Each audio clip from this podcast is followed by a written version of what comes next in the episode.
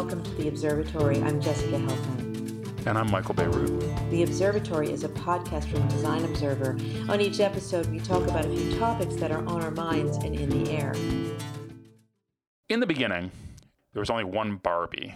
Um, Barbie was tall, she was light skinned, she was blonde. I distinctly remember her being dramatically busty and uh, improbably thin. Uh, for most girls, she represents a physical ideal that is impossible to achieve. For most boys, represented a unlikely, you know, expectation that women would actually have those proportions. And as a result, there have been generations of criticism and misgivings among parents and other adults about kind of what Barbie represented designers have created lots of other dolls that they have portrayed as better role models for the girls of today. And now suddenly, Mattel, the maker of Barbie, has unveiled a new set of Barbies. There's a short Barbie, a curvy Barbie with hips, and Barbies that come in seven different skin tones. Jessica, what do you make of this? Well, you know, you have to ask what yourself what took them so long, but it, it's certainly a, a, cultural moment where this kind of uh, representation of diversity makes a lot of sense. You know, the bigger question I think looking back is is this idea of the visual nature of the toy and how the toy becomes gendered. Uh, you've got these wonderful things like Lego and, and, and building toys, science toys that, that would seem to be, uh, you know, uni, unisex. Uh, but Barbies have always been for girls. GI Joes have always been for boys. And the, the Barbie thing has a lot of controversy ever since it was introduced in 1959. I mean, there's some unbelievable Barbies that have been introduced over the years. I don't know if you know about this, Michael, but there was Barbie on a diet who came with a little book called How to Lose Weight, and on the back cover of the book it said "Don't eat." there was sl- seriously huge, huge letters across the back. Just don't eat. There was a Barbie that came with a little pink scale with the number permanently set at 110 pounds, which, you know, for Barbie was meant to be, I think, about 5'9, 5'10. This is, you know, really not a realistic figure for a woman of that size. And then, hey, Jessica, wasn't there, wasn't there, is is Barbie also like the math is hard? Was that Barbie too? Right. So Teen Barbie, uh, you pulled a string, and I can recall as a little girl having getting a talkable Barbie when I was about eight. And uh, I was a sort of strange child, and I remember if you held the string very slowly as it was going back into her body, uh, she said what she was saying was, "Let's have a costume party." And I found if I if I held it very slowly, it more sounded sort of. She had this sort of whiskey tenor. she would say it sounded a lot more like she was saying, "Let's have a cocktail party." Which my sister and I thought was great fun. like Elaine Stritch Barbie, yeah. On the scale of controversy, uh, the, the talking things is one thing, but I think what you're getting at and where these new Barbies are certainly coming from is the idea of a physical ideal, a visual ideal that's no longer based on this sort of completely uh, non-realistic set of proportions. Yeah, and I think it's odd when you look at um, the original design of Barbie. It's so similar to you know, the Vargas girls that were illustrations in uh, Esquire. And, you know, it was, it was really, it seems to me, a distinctly male idealization of the female body. I know and, that when I wrote my book on scrapbooks, one of the things that interested me to discover was that the Sears Roebuck catalog, which was back in the days when you didn't have a lot of cultural distractions, a really visual, compelling compendium of information for the whole family. So dad could look up tractor equipment, you could look up books, and you could buy socks, you could do all these things from Sears Roebuck. But after they reached their use, after they were no longer, uh, I think they were supplanted by the next year's version, mothers of little girls in, say, the early days of the 19th century would allow their daughters to cut up the Sears Roebuck catalog to play house. And they were sort of experimenting with these domestic skills that they would later inherit how to decorate a room, how to serve a dinner, how to dress the baby, right? So there was this very gendered activity around little girls and domestic tasks that were, in a sense, privileged by visual things that came their way. Uh, it, it's not so surprising that little girls would want to start to play dress up, dress the baby, dress the house. And one of the really interesting things when you look at Barbie history is looking at the house and the furniture And there's a great commercial on YouTube where you buy the Barbie house that has its own handle and you put it away so that mom doesn't have to clean up after you. So mom is part of this generation of domestic women who are expected to just clean all the time. And they point she points around the room and says Barbie has a desk, Barbie has a closet, Barbie has a hi-fi right? A high fidelity system. So this seems pretty innocuous, right? Like you're playing house, you play dress up, big deal. But what gets really weird in the history of Barbie were how many judgments they made that were so off. There were there were Barbies introduced where you could actually they grew up over time and their breasts grew. There was Oreo Barbie. Oreo Barbie was a black Barbie. I mean, just so morally wrong on every level. You can't imagine that Mattel allowed their designers to do that. I dimly remember when I was growing up that Barbie wasn't was less about domestication and more a way for preteen girls to kind of rehearse this equally idealized vision of you know, high school popularity and just kind of zipping around in the Malibu convertible and having boyfriends like Ken. It just seemed like this uh, socialization and happy, idealized suburban lifestyle that, again, was probably uh, out of reach for many girls and kind of hopelessly uh, fantasized. And probably just as demoralizing in its own way as anything else. You know, so really is a, uh, um, you know, it's certainly an iconic uh, uh, symbol in American culture, and that makes, I think, the um, you know the the transformation of it that they announced you know all the more dramatic. So i, th- I think it's you know it's on the cover of time magazine. Uh, curvy barbie is like on the cover of time magazine this week. It's if nothing else just a masterstroke of public relations by mattel. In the face of what i understand is uh, slumping sales um, do you think it's on balance a good thing Jessica? I think, on balance, uh, redesign is often a good thing, particularly when it aligns with some kind of societal value. There's always been controversy around the idea that Barbie promoted a body ideal that was unrealistic, that uh, certainly as time went on and more mothers were themselves liberated from the domestic sphere, they wanted the dolls that their children played with to represent values that maybe were not so self limiting. But to come back to the design conceit, I mean, yes, we can look at skin color and body type as the primary go to obstacle in looking at something that well, for one thing, really sets your sights on a child's external value as opposed to their internal value. I mean, not, I don't see a lot of little girls playing with an Albert Schweitzer doll, right? It's not like there's going to be quickly the Dalai Lama doll. I mean, or, although maybe there's boys, a market yeah. there waiting to happen. But I just want to come back for a second before we let go of this, Michael. The design decisions that have been made over time. Okay, so 1975, Skipper, Barbie's little sister, Mattel introduced the growing up skipper version where when you rotated her arms, her waist would elongate and her breasts would grow. Really? This is 1975. Now, okay, so you, over time, you've got, you know, different versions of glam. They're competing with American Girl dolls, which certainly were meant to be representative of women's achievements. You know, the Annie Oakley doll, the, you know, I don't know what, what other uh, characters there were, but certainly, you know, the idea that the, the, the young girl would aspire to some heroic version of herself in a previous generation as opposed to, you know, know, or so, or at least scrappy and industrious, right? And, right, uh, and they're and they're you know they're smart, doing stuff, right? They're actually yeah. getting yeah. things done, right? Yeah. And, and participating in a simplified but uh, legitimate version of different eras of American history. So it's actually rooted in something beyond the world of just uh, uh, mindless fantasy. But here's the one that gets me Barbie Forever. Okay, I think this is 2006. Barbie Forever came with a dog, a dog that pooped, and a pooper scooper. Wow, and, and so and it's, guess so, and it's what? A, it's a the little, little it's, plastic, it's, a little toy dog that poops that poops toy it's poop. Tanner the dog. Wow. And for $125, your child could scoop up the dog poop, which you can imagine was pretty small. So, how long do you think it took Mattel to realize this was a choking hazard? right? Video Girl Barbie came with a working camera in her chest, also recalled. And this doesn't even get into the ones in the 70s and 80s where the dangers of tanning hadn't been documented enough so that Sun Gold Malibu Barbie was meant to get tan lie out in the sun. So all along the way, yes, she's got the tiny, ridiculous waistline.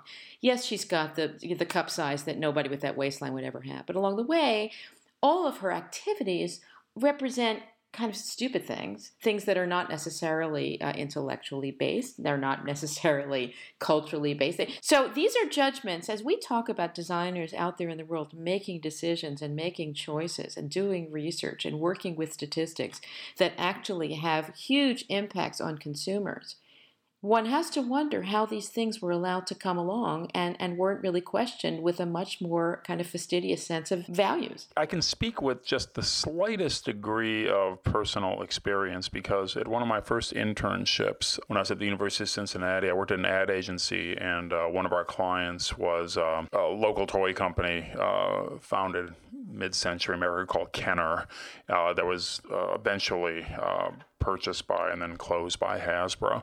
Uh, but um, I remember being just as an intern, being on the outskirts of a couple of meetings and um, being struck by the comic incongruity of all these dolls and toys, most of which I recall being aimed towards girls, being discussed by older white guys in suits, you know, with absolute earnestness. You know, their paychecks and their bonuses and their livelihoods depended on it.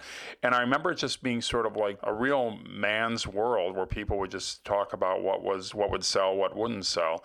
That seems so anachronistic, you know, and you can sort of say, well, that was the tail end of the Mad Men era in the um, you know mid 70s. Um, but then we also have the rather shocking lesson just delivered of the lack of Rey dolls based on the female protagonist in the new Star Wars release. You know, the people that were commissioning action figures based on the characters from Star Wars, they decided not to uh, uh, invest in a lot of these dolls for the female character on the premise that boys will not play with girl characters. The things you're saying just sound so preposterous about the history of Barbie, but somehow uh, the decisions that are being made by the American toy making industrial complex seem to have not evolved that far at all. One, one of the things in the Time Magazine article that you mentioned, there's a video that Time posted online, and I believe it was in that video that one of the designers, uh, Mattel, talked about how important it was to make a doll that was relevant. So their choices of how to uh, earmark relevance for girls who are in the Barbie zone and, and that demographic um, lead them to make all these choices. This is another one. Tattoo Barbie, 2011. Like, what mother and father want to buy a Barbie that is going to lead their child to want to put a, a butterfly tattoo on her stomach? Oh. Right? So, you know, oh my lord. How, how is it possible? I'm sure that there's I mean, toy designers across the world who look at all sorts of important things that have to do with being relevant while also being safe, while also being maybe inventive. If having curvy shaped little plastic girls is going to uh, sell toys, then more power to them. But I, I, think that their track record does not portend well here. Barbie, beautiful Barbie, I'll make believe that I am you. You can tell it's Mattel. It's swell. We're deep into the preparations for Taste Design Observer Symposium on Food and Visual Culture, coming up on the 12th of February in Los Angeles, downtown at the Los Angeles Theater Center. We can't wait to see some of you there, and tickets are still available. If you uh, enter TASTE in all caps at checkout, uh, you can get 15% off. Uh, the website is taste.designobserver.com. And this is really going to be a cool symposium. And, symp- you know, symposium always sounds like kind of a, a, daunting sort of word to me. It sounds like it's going to be educational um, to a fault. But what's great about this is that um, this is not about design in the world of theory, it's about design in the most ubiquitous and everyday and universally relevant sense. It's design in the world of what we eat, what we put inside our bodies, why we choose to eat what we eat, why other people choose to sell us what they sell us to eat. It touches almost every aspect of the design experience. And so it's such a rich uh, subject for discussion and a fun and delicious uh, subject for discussion as well. Uh, we are really thrilled that uh, Linda Deacon, who's the managing director of IDEO's Food Studio, is going to be joining us. So it's really potentially about uh, something that I think some of our speakers feel is the most urgent public policy issue facing this country and indeed the world today. And I think the, the role that design plays may not seem evident beyond the, the, the, sort of patina of the things that we produce, the designs of restaurants and menus, and we'll certainly get at some of that. But I, I think this is a serious topic. Uh, serious in terms of uh, a reality that we don't stop and talk about enough food waste, food policy, sustainability agrarian economics. Uh, Mark Bittman, who is one of the speakers, who uh, was for many years with the New York Times and is now at Berkeley, uh, recently said it's hard to imagine having a food supply as abundant as ours and doing a worse job with it. And I think that really gets at the heart of what we're going to be talking about at Taste. Uh, he'll be joined by a very interesting guy called Ricardo Salvador, who's from something called the Union of Concerned Scientists in Washington. Uh, I think this idea that, that Linda Deacon's going to talk about, and a little bit of what, what Bittman and Salvador are going to talk about, uh, gets at the future of what we're doing. But in order to look at the future, we need to look at the past. And here we're going to have uh, a very interesting PhD candidate at the University of Pennsylvania whose research is on the history of artificial flavor. Uh, and this is a pretty interesting topic for designers. I mean, how the, you know how we've been duped, how we've been kind of you know cuckolded into thinking that things are safe that aren't. Uh, we're going to talk a lot about the myths of, of you know the urban and the rural. About you know certainly Ron Finley, who's a gardener and a kind of a renegade guy. He calls himself actually a renegade gardener in Los Angeles. Started an urban garden in South Los Angeles where he lives, and is really trying to revolutionize and really catalyze the way uh, people in a uh, predominantly, I think, I think characteristically in an area where they maybe had less access to fresh food and less of an educational infrastructure for understanding how to uh, actualize their own their own nutrition, their own diet, how he's really been able to turn that around. And I want to say one other thing, which is I, the thing I think I'm the most excited about, is that we reached out to people for this conference. If you're thinking of coming, uh, just just consider this. A lot of design conferences invite a lot of designers. Fair enough. That's what we are. That's what we do. That's who we know. But we realized that the Design Observer Symposium series really looks at design and its intersection with other things in the world. Last year it was sound, this year it's food. So I was interested to know, Michael, I didn't know if you knew this, that the School of Public Health at Berkeley uh, actually has a design and innovation program. And we've got six students coming from that program. And uh, we've got two wonderful uh, hosts of two wonderful programs from KCRW in Los Angeles. We've got Frances Anderton, who hosts the show DNA. We've got Evan Kleiman, who since 1998 has hosted the show Good Food. Uh, so there's going to be a lot going on. It's going to be an intimate conference. It's not huge. We've got tickets left. Uh, if, if you if you want to go someplace where it won't be snowing in February and you care about how you as a designer might be able to change the world one step at a time, uh, this is where you want to be. Yeah, and that last thing you said, uh, changing the world one step at a time. I've been to so many design conferences where it's all about the power of design and how we can really make a difference. And the issues that are presented often are just so um, vast and global and daunting. And what I find really interesting about this subject is, you know, exemplified really by someone like Ricardo Salvador. You know, the Union of Concerned Scientists was originally founded uh, to focus on the threat of nuclear war and the escalation of weaponry between nations. And the scientists were concerned because they were complicit in having invented the atomic bomb, the hydrogen bomb, and these advanced weapon systems. And they expanded after that to get into climate change, fossil fuel consumption, stuff like that, all these really big issues. And the fact that um, uh, Ricardo Salvador is focusing on food takes those issues, which for any one person, any one designer, any one attendee at a conference, just seems so out of reach. I don't have any, you know, day to day contact with nuclear weapons, right? I just don't.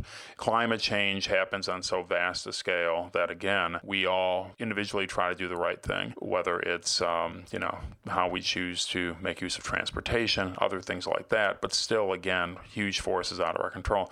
Food supply has that amazing interplay between the universal and the individual, the global, and the local. You and I, and every single person listening to us, is going to consume food today. And the choices we make about how we do that, and what we eat, and where it comes from, and uh, how we actually participate in that network is really relevant. And I think it's really interesting that the range of activity that an organization like those concerned scientists are involved with is not just uh, the big issues that seem out of reach, but issues that are tantalizingly not just within reach, but that within an hour or two you'll be participating in as you eat breakfast or lunch or dinner or have a snack or have something to drink. Sure, we eat. Sure, we maybe we don't eat junk food and we want to have health food. Maybe we can even have a garden in our tiny apartment because you know you can actually do that now. You can have organic seeds growing on your on your windowsill. But how are you going to impact other people's lives? And I think designers uh, increasingly are starting to realize that you can't just be a designer anymore. You have to think about consequence. And I'm beginning to think that maybe that's the value of a really inspiring conference is to think about bringing people together and sending them back out into the world, understanding how the things they make and produce and harvest and collaborate on and mine for new sources of content ultimately have consequences that are far reaching, and that the designer's role is to really understand how to do that in the best, healthiest, most productive way. Well said, and I'm really looking forward to this. It's Friday, February 12th at the Los Angeles Theater Center. Taste, a symposium from Design Observer on food and visual culture. There are tickets still available at taste.designobserver.com. Uh, what's that discount again? All capital letters T A S T E. That would be it. Discount code, uh, a real bargain, and um, you'll you will be amused, entertained, inspired, educated, and you'll leave there with the tools to make a difference in your life and in the world. We hope, and we hope we see you there. Four, three, two, one, and liftoff. Liftoff of the 25th Space Shuttle mission, and it has cleared the tower.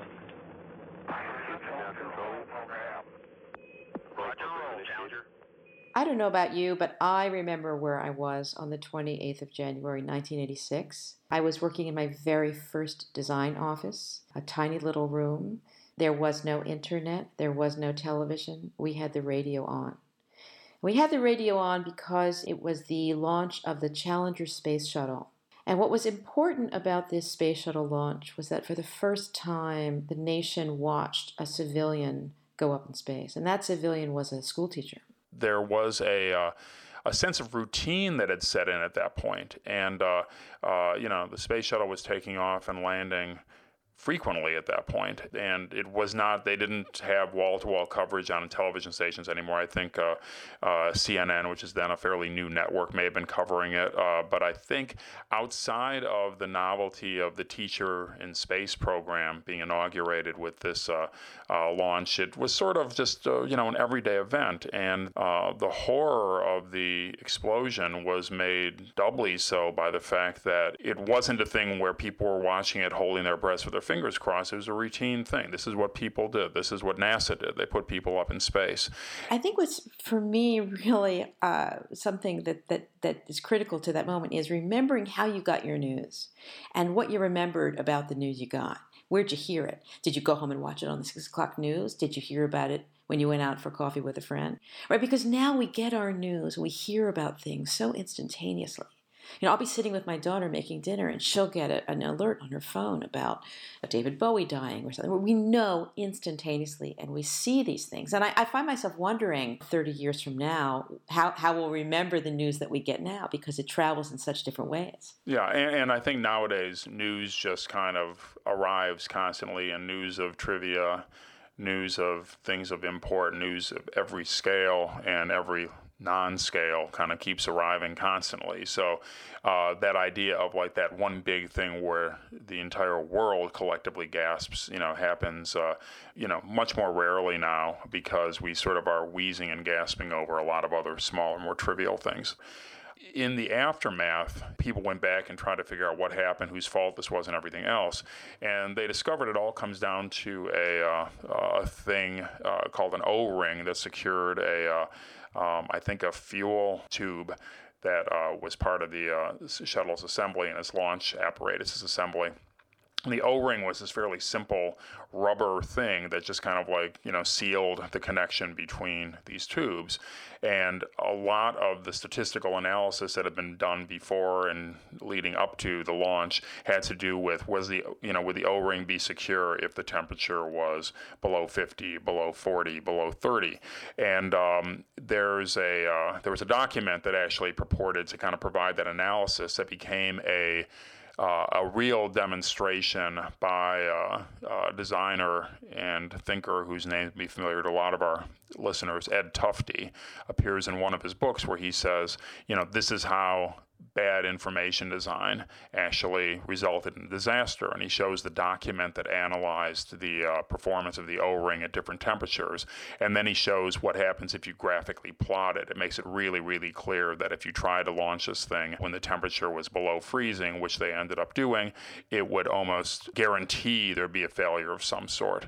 Many people will also recall the astonishing demonstration that the late scientist Richard Feynman did at the congressional hearings that followed the disaster. He brought into the hearing, unbeknownst to the people interrogating him, one of the O rings and had a glass of ice water, dropped it in, took it out, and said, Look, it's stiff, it's not flexible, it wouldn't work. And kind of proved it with such deceptive simplicity that it was just devastating as a demonstration. And we talk a lot about how to convey complex information on this podcast. And I think uh, two examples, you know, Ed Tufte sort of showing that you could take a lot of complex data and uh, render it much more understandable is one way. But there's just something about the performance that Feynman gave uh, in that hearing where he just demonstrated his legendary capacity to take complex scientific information and render it compelling and engaging and understandable to almost anyone that is just a great object lesson in that. The design historian in me wants to know why, when you look at the cultural trajectory of what you so eloquently just described, that 1986 could give us the Challenger explosion, the subsequent eloquence of the hearing that you just so uh, uh aptly described, and Super Hair Barbie came out in 1986. My God. So.